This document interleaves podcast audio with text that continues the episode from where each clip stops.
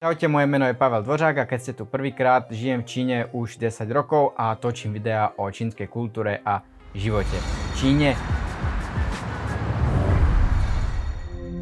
Jedna z vecí, na ktorú sa mi celkom ťažko zvyká, je, že v Číne sa všetko strašne rýchlo mení. A to naozaj extrémne rýchlo. Možno je to aj tým, že som zo Slovenska na tom Slovensku sa toho až tak veľmi veľa až tak rýchlo nemení a ja som zo slovenskej dediny a tam už vôbec nie. Ale to nemyslím ako kritiku, to je aj dobré a to mám na Slovensku práve najradšej, že aj keď po rokoch prídem domov, tak ako keby som vôbec neodišiel. Zatiaľ čo v Šanghaji stačí, aby som išiel na dvojtyžňový zájazd a keď sa vrátim, tak už je Šanghaj úplne iný. Respektíve hlavne tie ulice okolo mňa, kde sa pohybujem, pretože tu sa neustále tie obchody a podniky menia a stále krachujú, vymieňajú sa, stiahujú, stále tu niečo prestávajú, stále tu niečo vylepšujú. A napríklad v tej obytnej štvrti, kde ja bývam, za posledných 5 rokov nebol asi ani jeden jediný deň, kedy by sa tu niečo neprestavovalo. Nie vždy v mojej bytovke, ale aj v mojej bytovke tak 3-4 krát do roka proste niečo burajú a nejaký byt prestavujú. Zrovna minulý týždeň mi tu zbíjali nad hlavou a to bolo dosť strašné. Krátka, tu sa furt niečo mení a špeciálne teraz v roku 2020, keď je korona, pretože bohaté mesta ako Šanghaj robia nové infraštruktúrne projekty pre ľudí z odlahlejších častí Číny, ktorí sem chodia potom za prácou, zarábajú tie peniaze a tie peniaze nosia domov. Takže Šanghaj sa non-stop prerába a prestavuje. Napríklad nám tu kompletne rozkopali všetky ulice tento rok a všetky parky tu nejak a, a fúr tu niečo robia a fúr sa tu niečo mení a Častokrát sa mi to aj stáva na zájazdoch, že berem ľudí, že tuto je výborná reštaurácia, do ktorej vždy chodím a, a už tam zrazu není. A to sa stáva celkom dosť často. Alebo dokonca niekedy tam není celá ulica alebo celá časť mesta. Ono je to aj tým, že sa tu strašne rýchlo hýbu peniaze a že tie finančné nároky sú celkom vysoké na Číňanov. A to nielen na týchto podnikajúcich, na tie podniky, ale aj na obyčajných Číňanov ale môžu si za to trošku sami, pretože čínska spoločnosť je extrémne konzumná spoločnosť. Až tak, že mi to naozaj trochu vadí a neviem si na to zvyknúť. Každá číňanka musí mať aspoň jednu Louis Vuitton kabelku alebo nejakú kabelku za 1500-2000 eur, aj keď na ňu nemá, tak ju proste mať musí. Keď je napríklad obchodnička, musí mať takú kabelku, pretože inak by ju ani neprizvali na stretnutie, pretože by inak ani nemohla robiť svoju prácu. Je to vyslovene pracovný nástroj, ktorý sa tu vyžaduje keď ide čínsky podnikateľ do banky požiadať o prefinancovanie nejakého projektu, tak bankár sa pozrie z okna, na akom aute ten človek prišiel a keď prišiel na Bavoráku v hodnote malého bytu, tak mu projekt prefinancuje a pokiaľ prišiel na Volkswagene za 10 tisíc eur, tak ho ani nepríjme. Je to asi úplne naopak než u nás, pretože u nás keby niekto prišiel za Bavoráku za milión za svojim klientom, tak by dosť možno toho klienta videl naposledy a väčšina ľudí, ktorí sú aj u nás milionári a boháči, tak sa vozia na priemerných a lacných autách, len aby nebudili pozornosť. Zatiaľ čo v Číne naopak všetci sa snažia budiť pozornosť a ukazovať, že majú veľa peňazí a to mi úplne není pochutí. Prenáša sa to aj do rodín. Napríklad, keď sa niekto chce v Číne oženiť, teda muž, keď sa chce oženiť, tak musí mať byt. Musí do svadby priniesť byt a taktiež aj veno. Samotné vena sú tiež extrémne drahé, napríklad v Šanghaji sa môžu pohybovať okolo 50 tisíc eur, v zámožnejších rodinách, bohatších rodinách ešte oveľa vyššie, ale aj na chudobnom vidieku 5 tisíc eur minimálne musí zložiť ako veno muž, žene, rodine, ale hlavne musí zabezpečiť byt. No a vo väčšine Číny sú tie byty naozaj veľmi nedostupné. Napríklad v Šanghaji byty 70 metrov, 50-70 metrov štvorcový byt sa pohybuje okolo milióna eur a to ani není úplne v centre. Tie v centre byty sa pohybujú ešte vyššie, sú naozaj veľmi drahé a preto bez, bez bytu sa muži ani neoženia. A keď má nejaká rodina dneska dvoch, troch synov, tak sa považujú za veľmi nešťastných, pretože tých synov skrátka nikdy neoženia, pretože nikdy nie sú schopní kúpiť toľko bytov, aby všetkých oženili.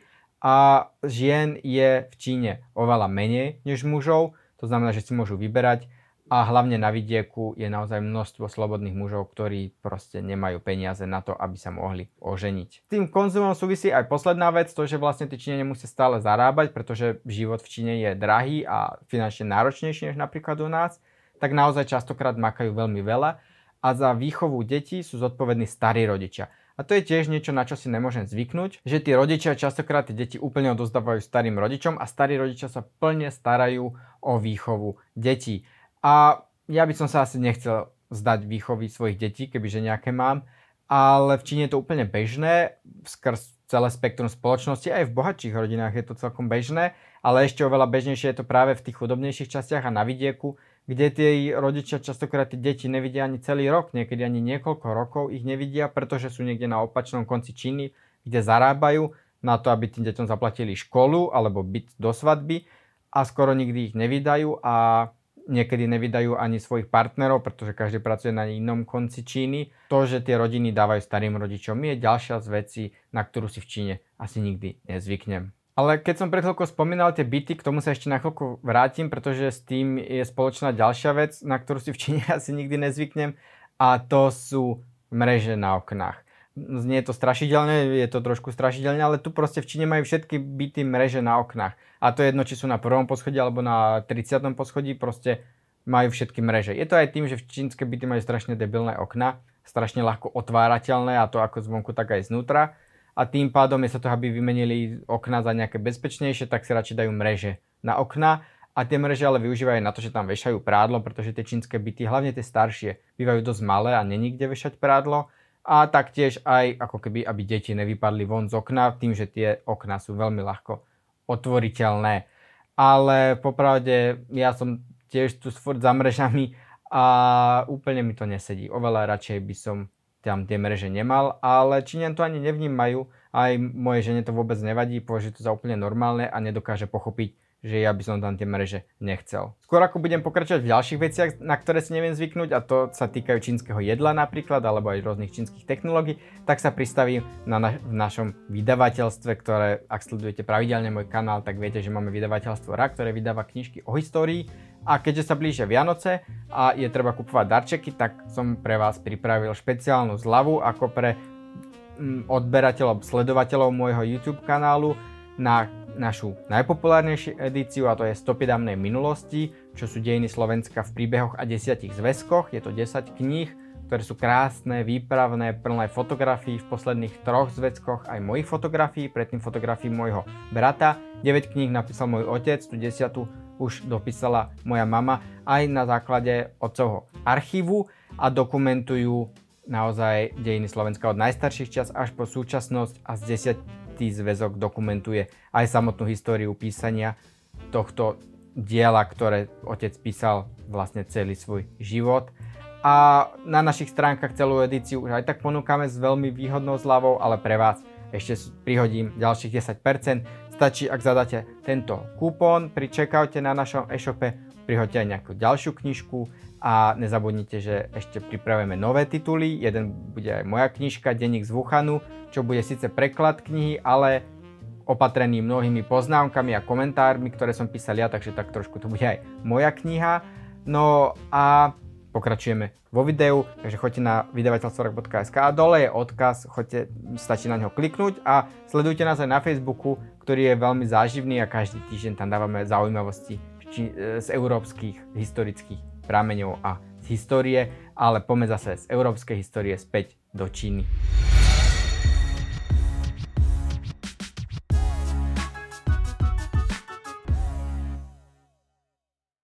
Dá sa obísť, keď človek používa virtuálny protokol, čiže VPN, o čom máme samostatný článok, dole zase máte odkaz a je to nejaký šifrovaný tunel, ktorý môžete využívať aj v Európe, napríklad keď chcete zabezpečiť svoju aktivitu e, na internete, ale v Číne je to skrátka úplne základná súčasť môjho každodenného života. Musím to mať zapnuté každý deň, aby som sa mohol dostať na tie stránky, na ktoré sa chcem dostávať. Napríklad vďaka tomu môžem dávať videá sem na YouTube a Číňania to ako tak tolerujú toto VPN, i keď to není úplne košer, ale hlavne je to strašná otrava. A vždycky, keď sa vrátim do Číny z Európy a nejde mi pustiť Facebook alebo YouTube a vždycky spomínam, že jaha, ja už som späť v Číne, zase si musím zapnúť túto VPN-ku hlupu.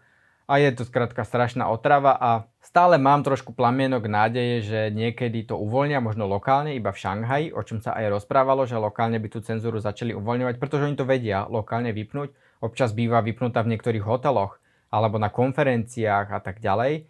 Ale zatiaľ to vyzerá, že skôr ten európsky internet sa začína podobať viacej na čínsky alebo aj ten americký. Predsa len stačí si pozrieť jedno z moje staršie video o TikToku, kde Amerika pre, preberá niektoré taktiky Číňanov, čo sa týka internetu, ale ako hovorím, stále mám malý plamienok nádeje, že snáď sa to zlepší a bude to trošku jednoduchšie na používanie. A čo sa týka internetu, tak ešte jedna vec, ktorú si, ani ne, že nemôžem zvyknúť, lebo ja ju nepoužívam, ale ktorú asi nikdy nepochopím a to je, že Číňania radi sledujú videá takto. Prosím, tu furt chodia titulky. A nie titulky, ale komentáre pod videom. Každá alebo väčšina týchto čínskych videostránok má túto funkcionalitu, že si tie komentáre môžete pustiť cez obrazovku, oni vám tu furt takto lietajú a niekedy ich je tam toľko, že ani nevidíte to samotné video, ale Číňa to majú strašne radi a naozaj som videl ľudí sledovať takto videá hodiny a vlastne čítali knihu a nepozerali video, teda komentáre pod videom. Akože mňa by to strašne rozčulovalo, ja by som tak video nemohol pozerať, ale občas to tak pozerá aj moja žena napríklad, i keď nie všetky. Ona tak pozerá hlavne videá, kde je nejaká zaujímavosť, o ktorej tí ľudia diskutujú, alebo keď napríklad je z tých videí niečo vystrihnuté z tých filmov, lebo Číne cenzurujú filmy a seriály kvôli nejakému sexuálnemu obsahu, alebo prehnanému násiliu, alebo zbytočnému násiliu, ale aj politickým témam. A tým pádom niekedy tam je niečo vystrihnuté a v tých komentároch potom tí ľudia diskutujú, čo je vystrihnuté a čo sa tam stalo. Takže síce tomu filmu nerozumiete, ale aspoň viete, prečo mu nerozumiete ale behajú to takto cez obrazovku, takže nielen, že mu nerozumiete, ale ešte ho ani nevidíte. Takže to je ďalšia z vecí, ktorú proste nikdy asi nepochopím. Na živote v Číne mám najradšej asi čínske jedlo. Naozaj čínske jedlo milujem a asi to už viete, keď sledujete pravidelne moje videá, ale aj v jedle je niekoľko vecí, na ktoré si asi nikdy nezvyknem a jedna z vecí je, že sekajú hydinu a podávajú s kostiami vyslovene porcovaná hydina v Číne, alebo hydina skoro v každom jedle je taká, že oni dajú nejakú tú sliepku na drevo a narúbujú nejakým tupým sekáčikom a tie kosti sa tam častokrát rozdrvia a sú tam úlomky kosti, ktoré sa nedajú ani vybrať. Ešte tie čínske kurčatá sú nejaké moc vyšportované, takže toho mesa tam moc nie je. O to viacej je tam kosti, ktoré sa naozaj drvia. A hydinu si skoro nikdy v čínskej reštaurácii nedám, pretože viem, že tam bude strašne veľa kostí a kosti v jedle mi až tak nevadia. Meco od kosti väčšinou býva najlepšie, hlavne pri hovedzine, ale aj bravčovine, ale aj pri kačke a tak ďalej. Ale zrovna tie sliepky a tie kurčata, tak tam sa tie kosti strašne trvia a to je vec, ktorú naozaj nemám rád a skoro nikdy si hydinu v Číne nedávam. Druhá vec, ktorú v Číne nepochopím, alebo teda ktorá mi úplne nejde, sú dezerty a sladké jedla z fazuli. A to robia rôzne pudingy, alebo koláčiky, alebo do mlieka ich dávajú, ale robia z nich napríklad aj zmrzliny a nanuky z fazuli. A mm, to tiež úplne som není tomu fanušik. Je síce pravda, že to nie sú také fazule, aké poznáme u nás. Tie naše fazule, slané fazule poznajú aj v Číne a z tých robia väčšinou slané jedla. A toto sú špeciálne dezertné fazule, ktoré sa, sú určené len na tieto sladké a dezertné jedla, ale furt sú to fazule, a keď mi to niekto ponúkne, väčšinou to odmietnem. No a posledná vec, ktorú v Číne nikdy nepochopím a ani ju moc nepraktizujem je, že Číňania milujú stať v rade.